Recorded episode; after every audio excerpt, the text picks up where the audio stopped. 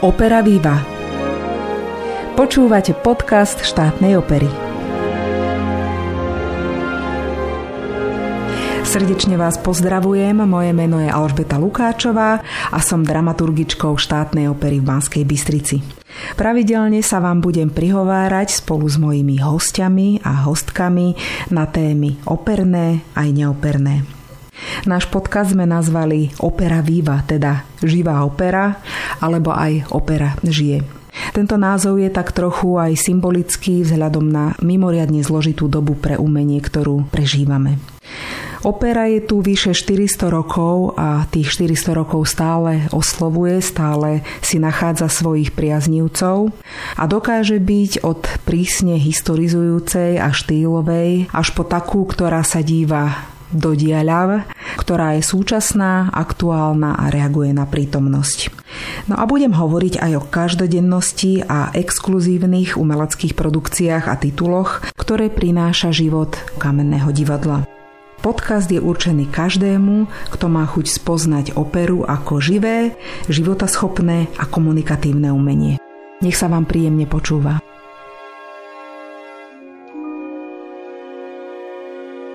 A ja už vítam pri mikrofóne nášho úplne prvého hostia, riaditeľa štátnej opery pána Rudolfa Hromadu. Dobrý deň. Dobrý deň, pozdravujem. Je to už takmer rok, čo divadlo s prestávkami vlastne nehrá. Je to taká bezprecedentná situácia v živote divadla. Ako ju vnímate? Čo sú vlastne vaše prvé asociácie, keď sa povie, že divadlo a pandémia? No, tých asociácií je po tom roku dosť veľa. Zavreté divadlo, prázdne hľadisko, všade cítiť dezinfekciu, rúška, respirátory, pravidla, dodržiavanie, testovanie a stále to ticho. To je na tom najhoršie. Naše divadlo funguje v takej hybridnej forme, alebo ako by sa to dalo nazvať. Vieme, že vo svete je dosť veľa operných divadiel, ktoré rovno tú sezónu ako keby odpískali, myslím, túto aj tú uplynulú. My tak aj fungujeme, aj nefungujeme, niečo sa robí, nehrá sa, ale ako dlho sa dá takýto stav vydržať? No, viete, to je ťažká otázka. Ono už teraz sa to nedá vydržať. Ten rok je strašne dlhá doba. To... Na začiatku sme oplakávali, že odpadlo predstavenie, potom, že nebola premiéra, teraz sme v situácii, keď nebude sezóna fakt sa to nedá odhadnúť, ako dlho to bude. Máte nejakú stratégiu, ak takýto stav bude fungovať dlhšie? Viem, že dosť veľa závisí od zriadovateľa, ale každé divadlo tak nejak bojuje aj po svojom s touto situáciou, lebo samozrejme aj tí umelci, ktorí prakticky teraz nepôsobia, je to devastačné vlastne pre všetkých, že či máte vy osobne nejakú takú predstavu. Tak samozrejme, že stratégiu máme, aj keď nám ju korona za každým zmení a my sa musíme prispôsobiť, ale tá hlavná stratégia byť v povedomí. Byť blízko našim divákom, mali sme vynikajúcu návštevnosť, keď prišla korona. Neradi by sme od tých divákov prišli, takže stále sa im pripomínať. Byť k nim milí, ponúkať im čo len môžeme. Ja viem, že to nedokáže nahradiť to živé umenie, aj nám tí diváci strašne chýbajú Čiže to je z pohľadu diváka, z pohľadu našich ľudí, no tak oni, väčšina môže cvičiť doma, niektorí nemôžu, niektorí chodia na tie výnimky do divadla cvičiť, ale uvedomujem si, že aj keď nastúpime po tak dlhej dobe, že to bude dosť dlho trvať, kým sa dostaneme do tých kvalít, v ktorých sme boli v predchádzajúcom období. Hovorí sa, že každá kríza prináša aj nejaké pozitíva ak to tak môžeme nazvať, čo pozitívne alebo akú pozitívnu zmenu priniesla pandémia štátnej opere? No, ťažko tam dávať niečo na váhu, pretože tých negatív je tak veľa, že keď vymyslíte jedno pozitívne, tak to nie je ani zapletanie diery, aj keď samozrejme, že to prinieslo, naučili sme sa robiť v online priestore. Naučili sme sa iné formy práce, Naučili sme sa disciplíne, aj keď pandemickej. Dá sa nájsť niečo, ale nikdy to nedokáže nahradiť to, čo bolo a to, čo by sme chceli. Viete, ona tá doba je veľmi zložitá a zložitá bude, aj keď to skončí. Lebo je fakt, že raz to skončí, aj keď nevieme, za akými následkami. A dúfajme, že potom to bude múdre obdobie a každý bude tej kultúre pomáhať, aby sa dostala do takej istej kondícii, ako bola. Strašne sa mi páči jeden príbeh z druhej svetovej vojny, keď za Churchillom prišiel minister obrany a žiadal od neho peniaze na zbrane a poukázal na to, že však na kultúru netreba, že potrebujeme teraz na zbrojenie. A Churchill mu na to povedal, no ale prečo by sme potom bojovali? A ja dúfam, že toto obdobie nájde tých múdrych ľudí, keď to všetko skončí a budú mať k tomu taký istý postoj. Hovorí sa, že nielen v oblasti kultúry, ale aj to, čo bolo predtým, už nikdy nebude také isté v budúcnosti. Že jednoducho zmení sa pohľad na veci, zmenia sa niektoré mechanizmy, štruktúry, to, čo fungovalo predtým, nejako sa pretransformuje. Myslíte, že to bude aj u nás tak?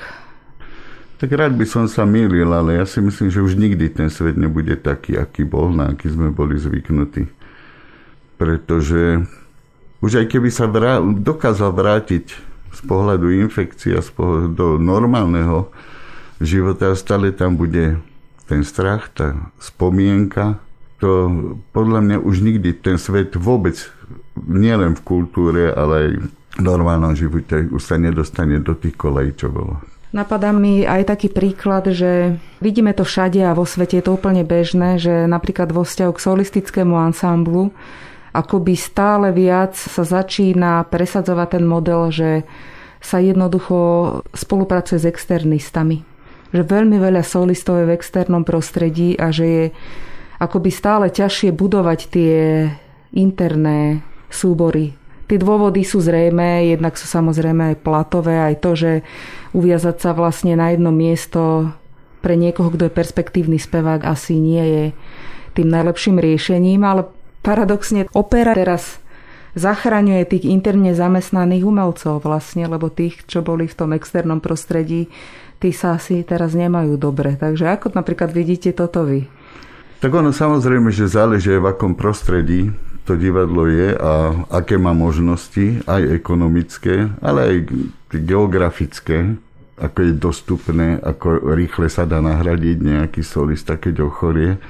A tak, no my máme zatiaľ zvolený systém, že to máme tak pol na pol, že máme jedno obsadenie domáce a druhé si voláme hosti. Má to svoje výhody aj nevýhody. Tí hostia prinášajú niečo nové, hej, sú neokúkaní, ako sa hovorí. A zase tí interní solisti vám prinášajú istotu do prevádzky a do toho, že to divadlo funguje. No keď vezmete teraz sa zavrela celá Európa, keby sme aj mohli hrať a mali by sme to postavené len na tých hostujúcich umelcoch, tak de facto by sme nemohli jedno predstavenie spraviť. Pandémia zasiahla do umeleckých zložiek súboru, ale aj do iných. Ak sa presuniem teraz v téme, tak mnoho, mnoho rokov sa hovorí o rekonštrukcii štátnej opery. V posledných rokoch za vášho riaditeľovania sa udeli vlastne všetky zásadné rekonštrukcie. Jednak sa urobila prístavba moderná, vznikli šatne, skúšobne pre umelcov, administratívna budova. Ešte predtým sa predlžovala orchestrálna jama, rekonštruovala No ale čo je podstatné, tak budova Národného domu, v ktorej teda sme a do ktorej chodia diváci vlastne sledovať jednotlivé predstavenia, je v havarijnom stave. Len ja za svojho pôsobenia si pamätám, že už toľkokrát bol prísľub a toľkokrát snáď boli aj schválené peniaze na tú rekonštrukciu a nikdy sa neudiala. Ako je to vlastne teraz? V akom sme stave? Zastavila toto pandémia alebo alebo sa s ňou ráta, alebo aký je stav? Tak máte pravdu v tom, že ono vlastne už je 16 rokov, čo sa o to pokúšame, čiže už to prešlo všetkým politickým spektrom a vždy to je o vôli a nevôli tých, ktorí to schvalujú, pretože bez peňazí to neurobíte jednoducho. Ono sa to pohlo hodne aj minulom volebnom období, keď to vláda potvrdila, teda, že má záujem rekonštruovať štátnu operu a táto vláda, ktorá teraz nastúpila, v tom pokračuje. Aby som bol konkrétny, na tento rok nám už boli pridelené, nie slúbené, ale pridelené finančné prostriedky, z ktorých by sa malo vlastne pripraviť ten začiatok, čiže projektová dokumentácia, všetky povolenia, nastaviť verejné obstarávanie, čiže musí sa vybrať architekt, ktorý to bude stavebný dozor a všetky tie práce predtým, ako sa začína stavať, ono to trvá pri všetkom šťastí a pri všetkej legislatíve približne rok, lebo to je vlastne nastavovanie, čo my chceme, čo sa dá, kde by sme to divadlo chceli dostať, aké by malo mať podmienky po rekonštrukcii. A v našom prípade sa to týka aj výrobných dielní, čiže celá tá logistika, navážanie scén a kostýmov, výmena tých predstavení, to všetko by tá rekonštrukcia mala riešiť. Ono je to veľmi ťažký technický problém, keďže máte danú budovu určitých rozmerov a musíte sa do nej zmestiť a ešte nesmiete porušiť samozrejme autorské práva. Belušové pamiatkári sa musia ku všetkému vyjadriť, ku každým materiálom a tak. Čiže tá prípravná fáza je veľmi dôležitá, veľmi zdlhavá a náročná a je to taký boj kompromisov, ale už sme robili túto novú budovu a už sme aj stavali a už sme aj získali nejaké skúsenosti v tom, takže neostáva nič veriť iba v to, že sa nám to nakoniec podarí a máme vlastne tie peniaze slúbené aj na tú rekonštrukciu, čiže fyzicky sme dostali prvé peniaze, objeme cez 300 tisíc a potom celá tá rekonštrukcia by mala stať okolo 30 miliónov, hovorím, týka sa to aj dielní, aj tejto budovy, je v tom zarátané samozrejme aj nové technické vybavenie divadla hodné 21. storočia. Takže to môžeme uzavrieť, že s nádejou hľadíme do budúcnosti. Určite to nebude jednoduché, lebo vlastne budova Národného domu je národná kultúrna pamiatka. A možno by sme mohli spomenúť aj to, že vlastne nebola stavaná ako operné divadlo, alebo divadlo vo všeobecnosti, že fungovalo ako tančiareň a ako kino a že vlastne až na konci tých 50. rokov, keď sa založila spevohra divadla Jozefa Gregora Tajovského, tak vtedy to začalo fungovať ako divadlo v pravom slova zmysle. A naozaj tie technické obmedzenia sú obrovské. Že možno to si poslucháči ani nevedia predstaviť, že sa výroba kulís podriaduje rozmerom dverí, aby sa tie kulisy mohli jednoducho preniesť. Myslíte, že sa to podarí nejako zásadne zmeniť toto, lebo nám vlastne chýba bočné javisko, ktoré bežne majú všetky divadlá za tým javiskom, ktoré vidia diváci. Tie priestory tam jednoducho nie sú dneska.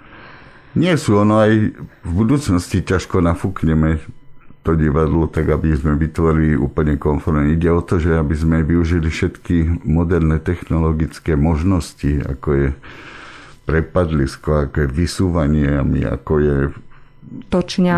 točňa alebo nejaké praktikáble vysúvacie sa. Ono máte pravdu, to čo hovoríte, že to nebolo stavané ako operné divadlo a preto, keď sme stavali túto novú budovu, tak som si dal podmienku, najprv musíme tú jamu spraviť, pretože tá bola úplne katastrofálna, malá, stiesnená, akusticky zle spravená. Takže tam sme museli zasiahnuť aj do toho starého, aby sme aspoň trošku priblížili tie podmienky pre operné divadlo tým štandardom, ktoré sú bežné. A s tými prípravnými fázami sa začalo, alebo sa čaká na koniec pandémie, alebo aký je časový plán približný? Robí sa na tom. Toto pandémia, chvála Bohu, nejako neobmedzuje. Teraz vlastne vyberáme firmu, ktorá nám bude robiť verejné obstarávanie, pretože štátna opera nie je stavaná tak, že by mala celé oddelenie.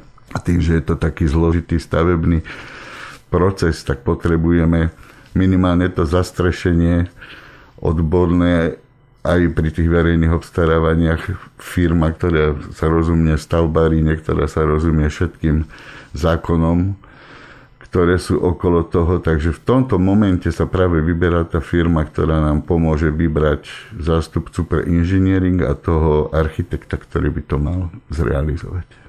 Čiže s tými stavebnými prácami by sa potom kedy mohlo začať v takom ideálnom prípade? No, v ideálnom prípade, hovorím, toto bude celé trvať približne rok a možno v tom roku sa podarí urobiť aj to verejné obstarávanie na dodávateľa stavby.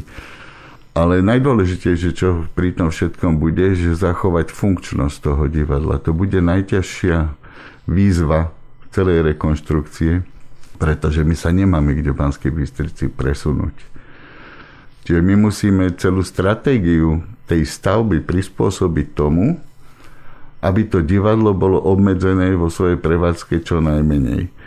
Lebo keď vezmete po tejto pandémii, keď rok nefunguje to divadlo a potom naraz by nefungovalo zase kvôli stavbe, tak to už by ten súbor umelecky možno neprežil v nejak komfortne. Hej? Takže je to veľmi ťažké naplánovať tak, lebo to je strašne zložité v tom, že musíte dohodnúť, kde inde budete hrať.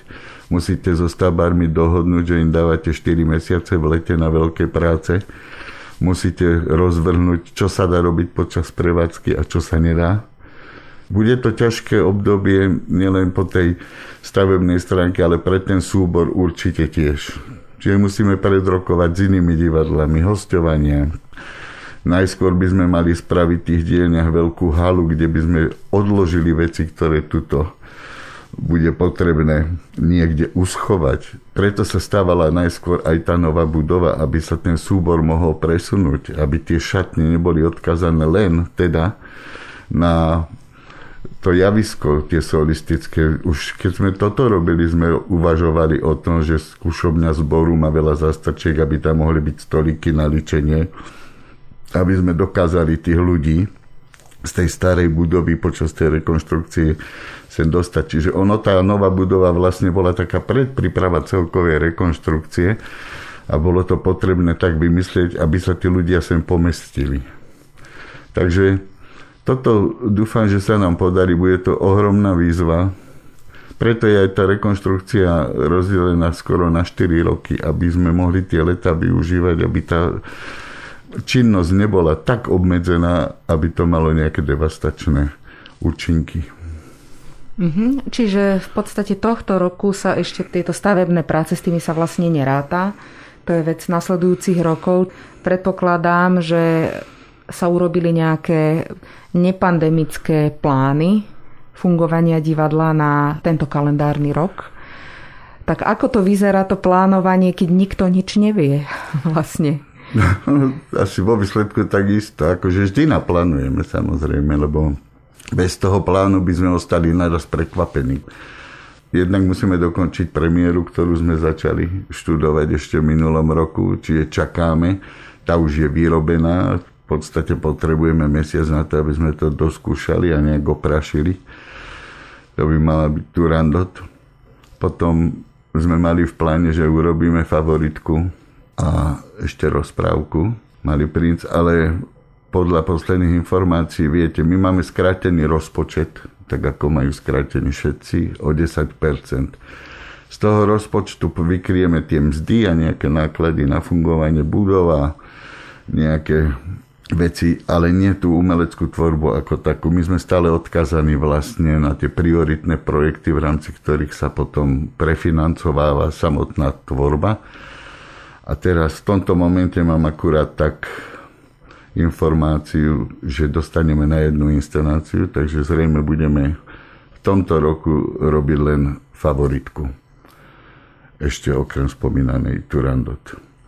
Ale máme naplánované samozrejme aj ostatné tituly, ale ono, keď to zle odhadnete, rozbehnete výrobu a potom budete mať rozrobených 5 inscenácií, v tom vložené peniaze a neviete, kedy to zrealizujete, tak to môže zastarať. Tak musíme byť opatrní. Zle sa to plánuje a nikto nevie odhadnúť výsledok. Veď sme si mysleli po prvej vlne, fajn, v lete už to končí, budeme mať pokoj sezónu, začneme. Máme februára najhoršie výsledky v histórii. Ja viem, že na tom divadle ako nestojí svet, ľudia majú o mnoho horšie problémy a verím, že keď niekto bude toto počúvať, povie, no má tak vaše problémy, ale viete, my sme tu od toho, aby sme mali s našimi vecami problémy a my sa musíme snažiť, aby sme teda to divadlo udržali tak, aby bolo funkčné, keď to príde. Mám poslednú otázku. Čo si prajete vo svojom opernom živote a čo si prajete vo svojom súkromnom živote? No, vo svojom opernom živote už rád by som to dotiahol, kým ešte mám na to vega sily, tú rekonštrukciu, pretože cez tú rekonštrukciu previesť to divadlo sa dá len tomu, kto to divadlo pozná.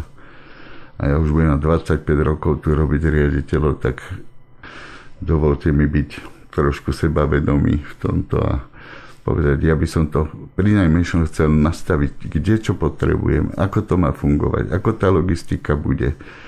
Toto je môj sen, ten profesionálny. Možno som mal hovoriť, aby len dobre favoritka vyšla, aby všetci dobre zaspievali. A toto je tak zásadné pre to divadlo, že to ostatné, tu je kopečikovných ľudí, to umenie dokážu spraviť. Úžasné, nemusíme sa za to hábiť, ale tie podmienky, to im musím vytvoriť ja. A ten súkromný? No v tom mojom súkromnom, no strašne rád by som musel sa dostal k mojej vnúčke, k synovi, k neveste, k rodine na záhory. Rastie nám pred očami a už sme nezachytili prvé zuby, lebo sme tam neboli. A už žartujeme, že prispiem na maturitu, keď prídem, takže je to strašne nám chýba tá rodina a tie kontakty s tou rodinou. Ale dúfam, že sa to zlepší a budeme môcť byť zase spolu. To ma tak drží aj tá vnúčka, aj pri tých silách, že tá oplatí sa teda robiť všetko preto, aby sme sa dostali do normálu a do normálneho sveta. Čoho súčasťou samozrejme aj opera. Tak nech je všetko tak, ako má byť, nech je to v poriadku. Veľmi pekne ďakujem za rozhovor. Našim hostom bol riaditeľ štátnej opery, pán Rudolf Hromada. Ďakujem pekne, veľa zdravia všetkým.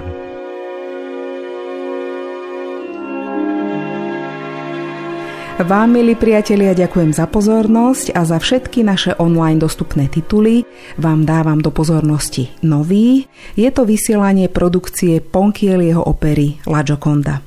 Inscenáciu si môžete pozrieť v útorok 6. marca o 19.